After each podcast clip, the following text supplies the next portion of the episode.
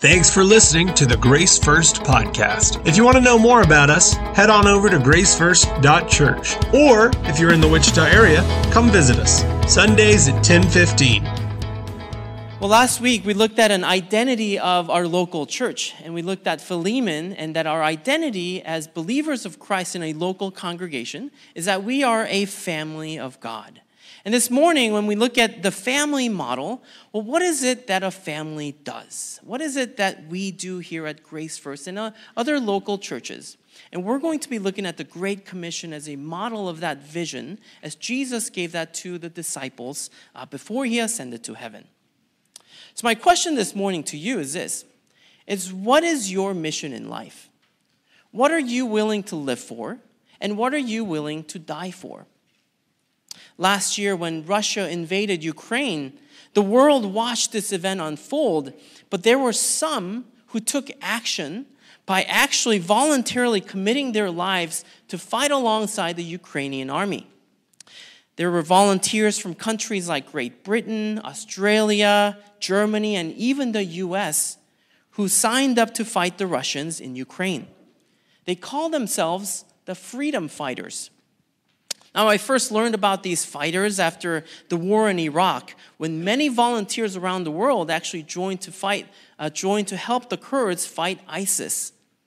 Now, I find this concept very fascinating because when there's a clear and present evil and danger in this world, well, it seems that people are more motivated with a sense of duty and a sense of purpose to fight that evil regime. But is this a cause worth dying for? Leon Dawson, a young British man who volunteered to fight for Ukraine, was asked by a reporter, says, Are you prepared to lose your life? And his answer was, Yes, I think so. See, even though there are political complexities and even a, a lot of corruption that is tied to this conflict, to some, helping the Ukrainians who are suffering at the hands of their invaders is worth giving their life. But keep in mind, men and evil regimes will come and go in history. Their cause is short lived. They want control of real estate and power, but their existence is temporary in nature. In Daniel 2:21, we're reminded that it is God who changes times and seasons. He deposes kings and raises up others. Kings and kingdoms here on earth will rise and fall, but there is one king and there is one kingdom which God calls uh, for which for which God calls his people to live. It is the Lord Jesus, the King of kings and the Lord of lords. His kingdom is eternal, and his mission for his people fulfills an eternal purpose. Being on mission with Christ requires your total commitment. And the mission that he gives you requires you to pick up your cross and follow Christ even to the most brutal death known to man. Should that be your lot? See, your mission as a follower of Christ, should you choose to accept that mission, is to give your life in its entirety for the eternal cause of Christ. The question you must answer then is Will you follow Christ and accept his mission? Will you give your life fully for the mission of Christ, even it means your crucifixion. This morning in our passage, we see what this mission entails. It is through the words of Jesus at the end of the Gospel of Matthew. This command is often referred to as the Great Commission. And this was given to his disciples just before he ascended into heaven. And it is the common mission for his followers, a mission which he entrusted his people to follow through. And it is an authority that we accomplish by His authority. You often hear the word commission in the military. Uh, when a battleship is commissioned before war, it is sent off on a mission. And an officer is often commissioned when he or she is given an, a conferred authority and that is sent out, entrusted to carry out a mission. Well, in the same sense, Christ has conferred or given his authority to his followers and in order to carry out the mission on his behalf. So, what is the mission that Jesus gave us? Your mission for Christ as a follower of Christ is to make disciples of Christ. That is our mission. And last Sunday, we looked at Philemon and saw that our identity in Christ as a local church is that we are a family. And every family is unique. Every family has a heritage and traditions that are passed down through generations.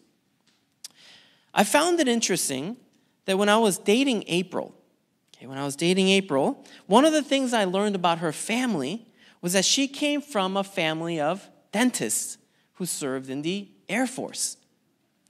Now, her father finished his career as a periodontist in the Air Force and retired, and her two oldest brothers are also retired as Air Force periodontists. And her mother served as a dental assistant, and when I was dating her, she was a dental hygienist. Well, I guess you could say that dentistry runs in her family, and service to the Air Force also runs in the family. Well, the idea of a heritage being passed down through generations is nothing new, it is common. And I'm sure you know people like this generations of farmers, generations of pastors, or uh, even uh, real estate agents. Well, we as a family of God here at Grace First, we are no different. There is a mission and a tradition that has been passed down to us that we must continue to fulfill. So, what is it that we do here at Grace First? It is the mission that the church has been accomplishing for the last 2,000 years. Our mission as Christians is to make disciples who make disciples. Our mission is to make followers of Christ who make followers of Christ. So, this morning, through Jesus' Great Commission, we're going to look at five principles of disciple making. If you like to follow along, uh, I have printed out the, well, Aaron really printed it out, but I have given the outline uh, on the bulletin so you can follow along. So let's dive in. Would you join me in Matthew 28, verses 18 through 20? Matthew 28. Now, I'm going to this morning actually read from the NASB, which is my personal Bible, uh, but I do want to recommend the NIV, which is the Pew Bibles in front of you, are excellent translations. And 99% of the time, I'm going to be uh, preaching out of the NIV because it reads very well. Uh, but this morning, I'm just going to read uh, from the NASB. Uh, and so if you would like to follow along, join me in verse 18, Matthew chapter 28. And Jesus came up and spoke to them, saying, All authority has been given to me in heaven and on earth. Go therefore and make disciples of all the nations, baptizing them in the name of the Father and the Son and the Holy Spirit, teaching them to observe all that I commanded you. And lo, I am with you always, even to the end of the age. The first principle of disciple making we see here is that disciple making is actually a function of the church. Disciple making is a function of the church. If you ever wondered, well, who does this commission apply to? Well, it is for the disciples of Christ. Simply put, a disciple is someone who follows. It is a follower of Christ. And in our case, we say Christian. One who follows Christ learns and obeys the teachings of Christ to be more like him. And a group of disciples banded together in a local setting is called a local church. A local church is not a building, it's not a campus, but it's a group of committed Christ followers joined together on mission for Christ. When Jesus gave this commission in Matthew 28, who was he saying this to? Well, verse 16 tells us that it was to the 11 disciples, that was the 12 minus Judas who had killed himself. And you see, the fulfillment of this commission was to be a group effort. It wasn't just given to Peter or John or just to James, but it was given to the group of the apostles.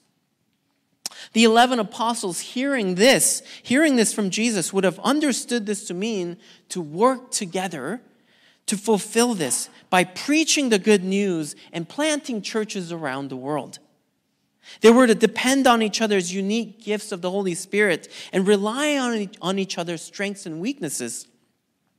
See, this morning, If you are a prayer warrior, but public speaking is not your strength, or perhaps your health is in decline, then you can still fulfill the Great Commission by praying with other saints and other believers in the church. If you're an evangelist, if you have a heart to go and even knock on doors and you can speak 10 different languages and you have no, no problem talking to people, well, then and you may have a, a, a desire, you may have a gift given by the Spirit to fulfill the commission by going out. But maybe you lack the resources.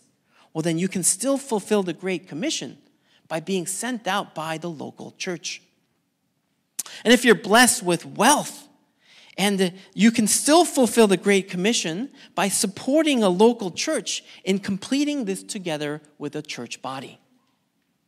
See, Jesus' intent for his mission accomplishment was that it would be fulfilled by groups of disciples or local churches and not by individuals. It was always to be a joint exercise and not a solo mission. You see, you cannot call yourself a Christian and not belong to a local church. 1 Corinthians 12, we see in verse 4, says that there are different gifts, but the same Spirit. Now, to each one, the manifestation of the Spirit is given for the common good.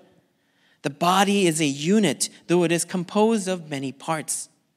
See, there's no way that one believer alone can fulfill this great commission by himself. Because the various gifts of the Holy Spirit are given to a group of believers in a church. Not one disciple can exercise nor express the, all the gifts of the Holy Spirit. The mission of Christ for the followers of Christ was always intended to be a group effort carried out by the local church. I've met some people who claim to be Christians. And they say, you know, I, I don't need a church. Uh, I go to uh, Young Life, I go to Cru, uh, I'm part of a, a BSF, Bible Study Fellowship. And you know, those church people, they're such hypocrites. I don't need the church. And I've also even heard them cite the thief on the cross. And they would say, you know, that thief on the cross, he just needed Jesus. He didn't need the local church. Well, yes, that is true. The thief was saved and never belonged to a local church, but his example is not the norm, it is the exception. It is, it is the exception to display the gracious love of God. So if you are not a committed member of a local church family, I want to challenge you by asking, well, how are you obeying Christ in fulfilling the Great Commission by yourself? You cannot do it alone nor was it intended for you to do it alone. I want to encourage you to become a part of a church family through a local church that proclaims Christ, that baptizes believers, that teaches to obey all of his commands. Disciple making is intended to be accomplished by disciples of Christ as a function of the local church. The second principle of disciple, making we see is that disciple making requires preaching that leads to repentance and response. It, it requires preaching that leads to repentance and response. In Jesus' commission, we see two essential elements of disciple making, and that is baptism and teaching, which reflects acts of repentance and acts of obedience. Baptism is the act of repentance and faith, and obedience is a proper response to the teaching of the gospel. But here's the problem how were the disciples going to bring sinners to repentance and obedience to Christ? See, it's impossible for man to spiritually regenerate a sinner and, and turn him from sin to Christ, because this is a work of God. So, by what means were they to bring sinners to repentance and obedience? Well, the answer is actually given to us in Luke chapter 24, verses 45 and 47. This is what it says. Then Jesus opened their minds so, they could understand the scriptures. He told them, This is what is written the Messiah will suffer and rise from the dead on the third day, and repentance for the forgiveness of sins will be preached in his name to all nations, beginning at Jerusalem. The repentance of the gospel, the preaching of the gospel is a primary means which the Holy Spirit uses to bring sinners to repentance. Romans 10:17 tells us that faith comes from hearing the message and the message is heard through the word about Christ. When the gospel is preached, the proclamation is the power of God for salvation for all those who hear and believe. Then, when a sinner repents and turns to Christ, the act of commitment from turning from sin to turning to Christ is baptism. If you have never been baptized and you are ready to proclaim that you are a disciple of Christ, then I encourage you to make that commitment through a once for all act called baptism. Though there's not a set age in the New Testament of when a believer can be baptized, the practice of the early church was that the candidate for baptism understood what it meant to be saved by faith in Christ and to live a holy life for Christ. This is why in baptism you proclaim your testimony to the church so that the church can affirm that your faith is genuine in Christ and that your repentance of sin is genuine. Part of saying yes to Jesus is saying no to the world, which involves understanding the difference between a life devoted to Christ and a life lived in worldly pleasures. So, when it comes to the age of baptism, my recommendation is somewhere around 12 or 13 or older, as this was the age that the Jews in the Old Testament considered the threshold of adulthood.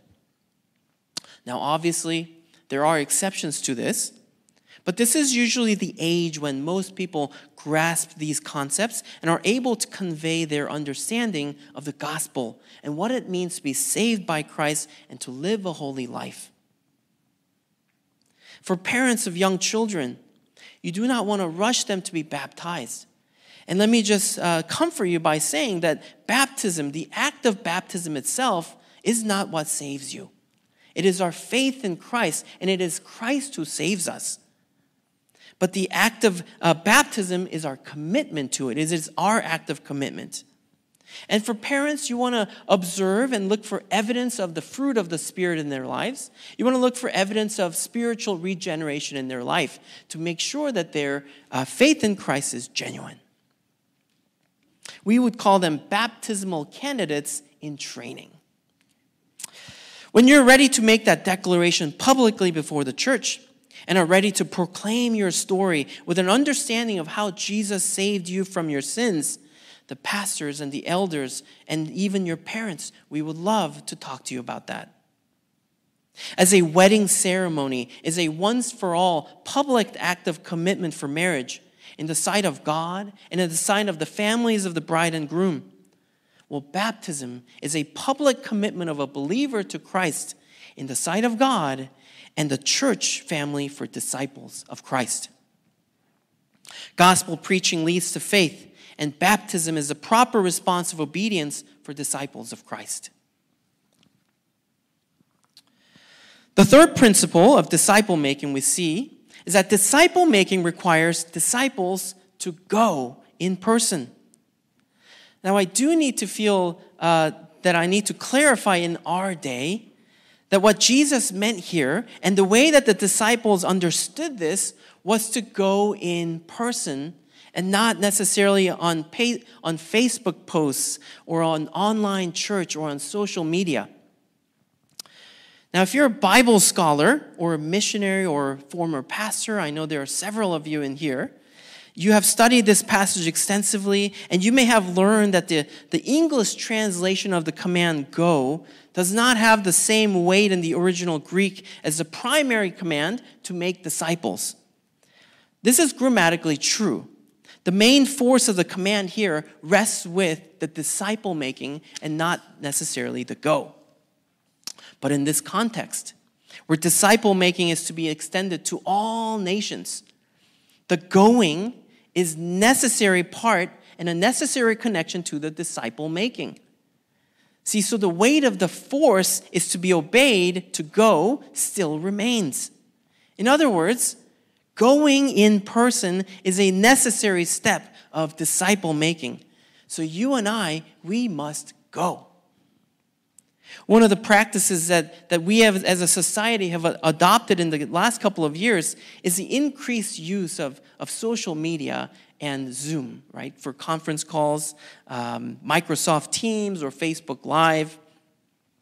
Now, these are helpful tools for businesses or meetings, and there are some great advantages to these platforms, especially for those who uh, cannot or no longer can be with us due to either disability or illness. But when it comes to evangelism and building new relationships with new people, these platforms are very limited and not as effective. Well, why is that? Well, so much of a person's character, their personality, and personhood is tied to relationship building. And that when you remove the element of physical presence, where we most closely experience one another, building new relationships for gospel conversations becomes very challenging. Virtual platforms can be helpful tools for ministry in certain cases, but can never replace the experience of gathering or meeting in person. And the term virtual, well, what does that mean? Virtual means not real, right? The author of Hebrews emphasized this very point in Hebrews 10, verses 24 and 25. And this is why I believe it's in there. He says this, and let us consider how we may spur one another on toward love and good deeds, not giving up meeting together, as some are in the habit of doing, but encouraging one another, and all the more as you see the day approaching. Evangelism and mission requires the followers of Christ to go in person and to come together in person for encouragement and fellowship. As disciples of Christ, we must meet new people. We must talk to them. we must show them the love of Christ by building relationships with them so that we can share the gospel with them.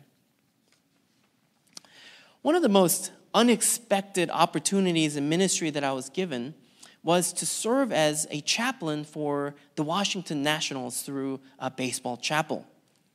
In the spring of 22, or I'm sorry, it was spring of 2020, I began serving with Baseball Chapel. Now, before we started, they came to me and they said, Hey, this is a wonderful ministry opportunity. We want you to go preach the gospel, and we want you to shepherd the players, the coaches, their wives, and their uh, girlfriends, and the staff if you can meet them. I said, Okay, I think I can do that. Put me in, coach. and during the spring training that year, we had one in person chapel with the players.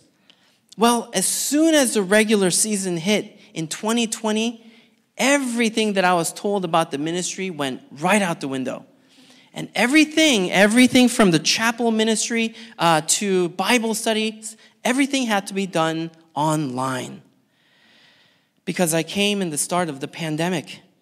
And as a result of all the restrictions that were placed, it made it very challenging. It was hard, it was awkward.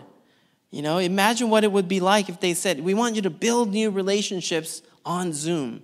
And I can tell you, I can testify it was very tough. Holding Zoom chapels was frustrating and less than ideal. There were a lot of, Can you hear me now? Can you see me now? But God was gracious. See, there were several faithful players who came regularly to hear the gospel. And the following year, even though it was limited, God opened up more opportunities for in person ministry. At first, going to the stadiums on Sundays was very uncomfortable. It was very awkward at times. It felt like going into an uncharted territory, a closed mission field. But this was the opportunity for gospel proclamation. And no matter how uncomfortable I felt, I knew that I needed to go. It was a way of God sharing with me go and start talking to these people. Go and start building these relationships with them. And you go and start preaching the gospel. Whether they made $15 an hour or $15 million an hour, I started, be, I started talking to them, getting to know them to share the gospel. Slowly, as I began meeting more people, learning their names, the camera crew, the coaches, the players, the security guards, even, we began to build relationships. And over time, they recognized me Sometimes they called me father, which I had to correct them. But they recognized me as a chaplain that carries the Bible. Well, by the end of the season, I was able to pray for a staff member who was struggling with suicide. I was able to hold premarital counseling for a player and his fiancee. And towards the end of the season, our dugout was full. We were getting regularly 12 to 14 players in the dugout. Now, why do I share this? Partly to reemphasize that this is a work of a local church. I couldn't have done this without the church sending me and allowing me to carry out this ministry. I was sent by my local church to minister to them. And even the missionaries that we support here at this local church, here at Grace First, they are fulfilling the Great Commission because we are supporting them. And then we are sending them to go.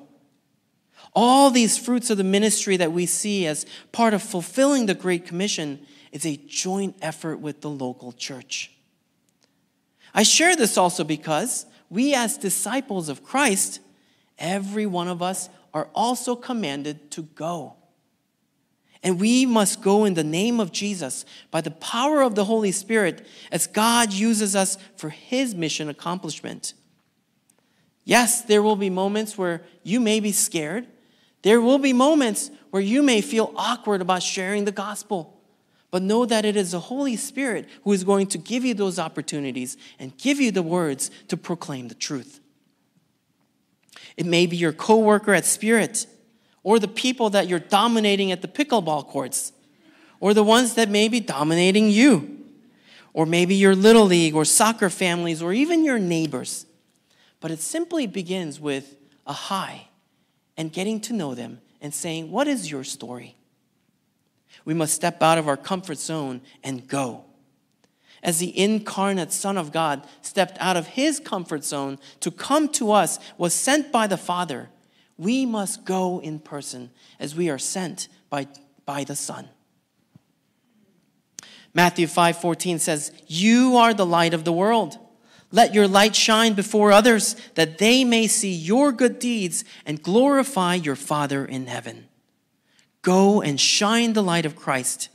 Do not hide it under a bushel, but wherever you go, let your light of Christ shine brightly. Disciple making requires disciples to go. The fourth principle of disciple making is that disciple making is not an option. It is not an option. The command in verse 19 to make disciples is a clear command. It is an imperative from the Lord Jesus, which means that these principles of disciple making we have seen this morning are not optional. We must engage in the work of disciple making together as a local church. We must preach the whole counsel of God for repentance and response teaching his people to not just uh, obey the passages that aren't controversial, but all that he has commanded. So, where are his commands found then? It is found in the very Bible, the books in front of you, the 39 books of the Old Testament and the 27 of the New Testament. These are the teachings of the Jesus and the apostles, and the Old Testament is scripture that Jesus affirmed as God's words. See, we can't just pick and choose to just believe the convenient truths that would make us non controversial in our culture. But we must obey all that Jesus commanded us to obey, including the most difficult ones and the most countercultural truths about the gospel that could isolate you and may even get you uh, fired or get you uh, sent away from your uh, social circles. Teaching such as to flee from sexual immorality, which is any sexual relationship outside of a marriage between a man and a woman, to affirm that human life begins in the womb, and to recognize that the preaching of the Word of God in the assembly of His people is to proclaim by a man biblically qualified as a shepherd, elder of the church. Well, why is that? For the Bible tells us so. That is why we obey. When we obey God's command for our families, for our church, for our society, by living out God's design for our lives, the result is beauty, peace, and order. This is why when we get together for church related gatherings, we gather for the Word of God. The Word is at the center of our gatherings. We get together to study the Bible, whether that's at the men's group, women's Bible study, fireside groups, youth group, children's group, young adults group. We are taught the Bible, and we must be a learner, the students of His Word. For the learning of God's Word will help us and guide us to obey His Word. This is what makes our gatherings, our get togethers, very different than the social gatherings that we see around the world. We gather for a purpose to better understand His Word so that we may encourage one another and love one another. Now, hear me well. Not every meal that you share with your friends from church has to be a Bible study. You don't have to crack open the Bible and uh, do a call to worship or anything like that. But even those gatherings, you're fulfilling a purpose that we, which we should be mindful of. And that is, we gather to encourage and to love one another as we grow together in the fellowship of Christ. It is a way of obeying his command given to us in John 13 34. He says, A new command I give you love one another as I have loved you. Church, the work of making disciples is not optional for us. It is a clear command from our Lord. The teaching of the Bible and learning to obey is central to what we do as a church family. We must teach and obey everything that Jesus commanded, the whole counsel of his word revealed to us in the Bible.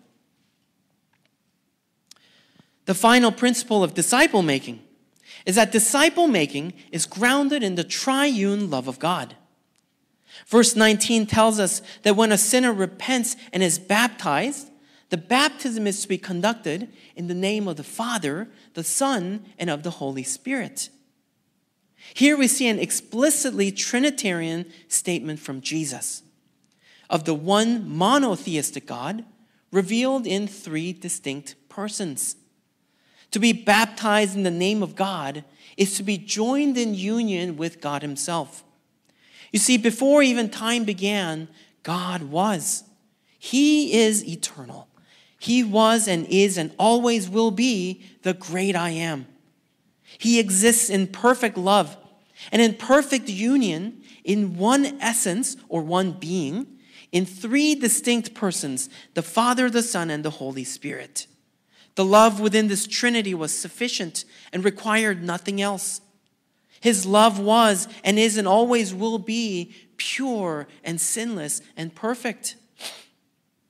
And it was out of this love that God created man in his own image to represent him as the pinnacle of the creation. But when sin entered the world through the rebellion of Adam and Eve, it separated us forever from our Creator, and we could no longer represent Him as we were intended. Not only did their sin separate us, but we must pay for the penalty of our sin. That is, in the place called hell, where the wrath of God is to be poured out on all sin and evil forever, because God is just. He is holy, and He cannot be both just and allow the presence of sin in His presence. But remember, His unfailing love endures forever. The Father sent the Son, and the Son shed his blood on the cross, so that those who repent of their sin and are joined in union with Christ by faith may be given the gift of new life. Through faith in the Son, we, are, we who are sinners are reconciled to God, and we enter into a triune love of God. This is what salvation is is being joined to God through our union with the Son and partaking in the perfect triune love of God as we enjoy Him now and forever. When you become a disciple of Christ, you enter into a loving relationship with Him forever. And when you do, you are given a new purpose in life. Your purpose is to go and tell the story so that others may also enter into His kingdom that I was once lost, but now I'm found. That I was once blind, but now I see. As I have shared, our decisions in life leads to eternal consequences. Our awareness of the wrath of God must lead us to proclaim Christ with a sense of urgency. Because if there is no holiness of God, resulting in the wrath of God for sin, and if there is no hell, then there is no urgency to share the gospel. When you share the gospel of Christ, this message will be hated, it will be rebuked by many, and you, as the messenger, you will be hated by them. You will experience trials, you will experience hardships. And disciple making involves hardships that will make you uncomfortable. It may make you an outcast. It may even cost you your job and give you financial hardship. It is far from what some of the prosperity gospel preachers claim that your best life is now. No, disciple making may even lead you to death. But remember this remember this the Great Commission, it ends with a promise.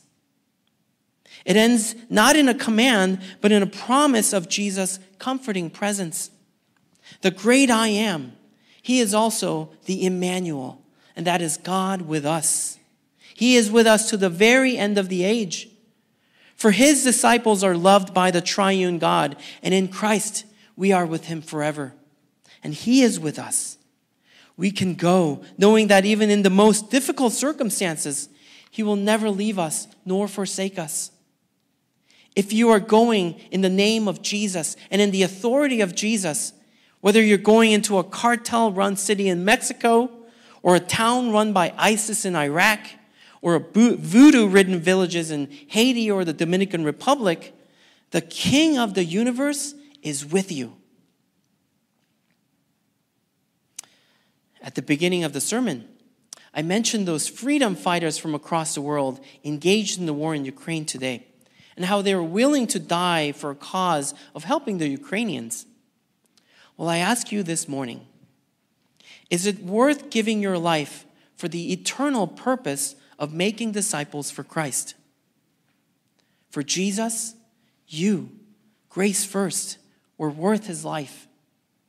The life which he lived he lived for your righteousness. The death that he died, he died for our sin. And if you're a follower of Christ this morning, his eternal plan, in his eternal plan, you are worth living for and you are worth dying for. So is he worth your life? Make no mistake. If you follow Christ, you must be prepared to commit your life to him and follow him even to death. Luke 9 23 gives us a sober reminder. If anyone wishes to come after me, he must deny himself and take up his cross daily and follow me. If you're willing to follow Christ and become his disciple, then your mission for Christ as a follower of Christ is to make disciples of Christ. Disciple making is a function of the church. And because it's a function of the church, Disciple making requires preaching that leads to repentance and response. Gospel preaching leads to faith, and faith leads to obedience. Disciple making requires disciples to go in person. We must step out of our comfort zone and go. Disciple making is not an option.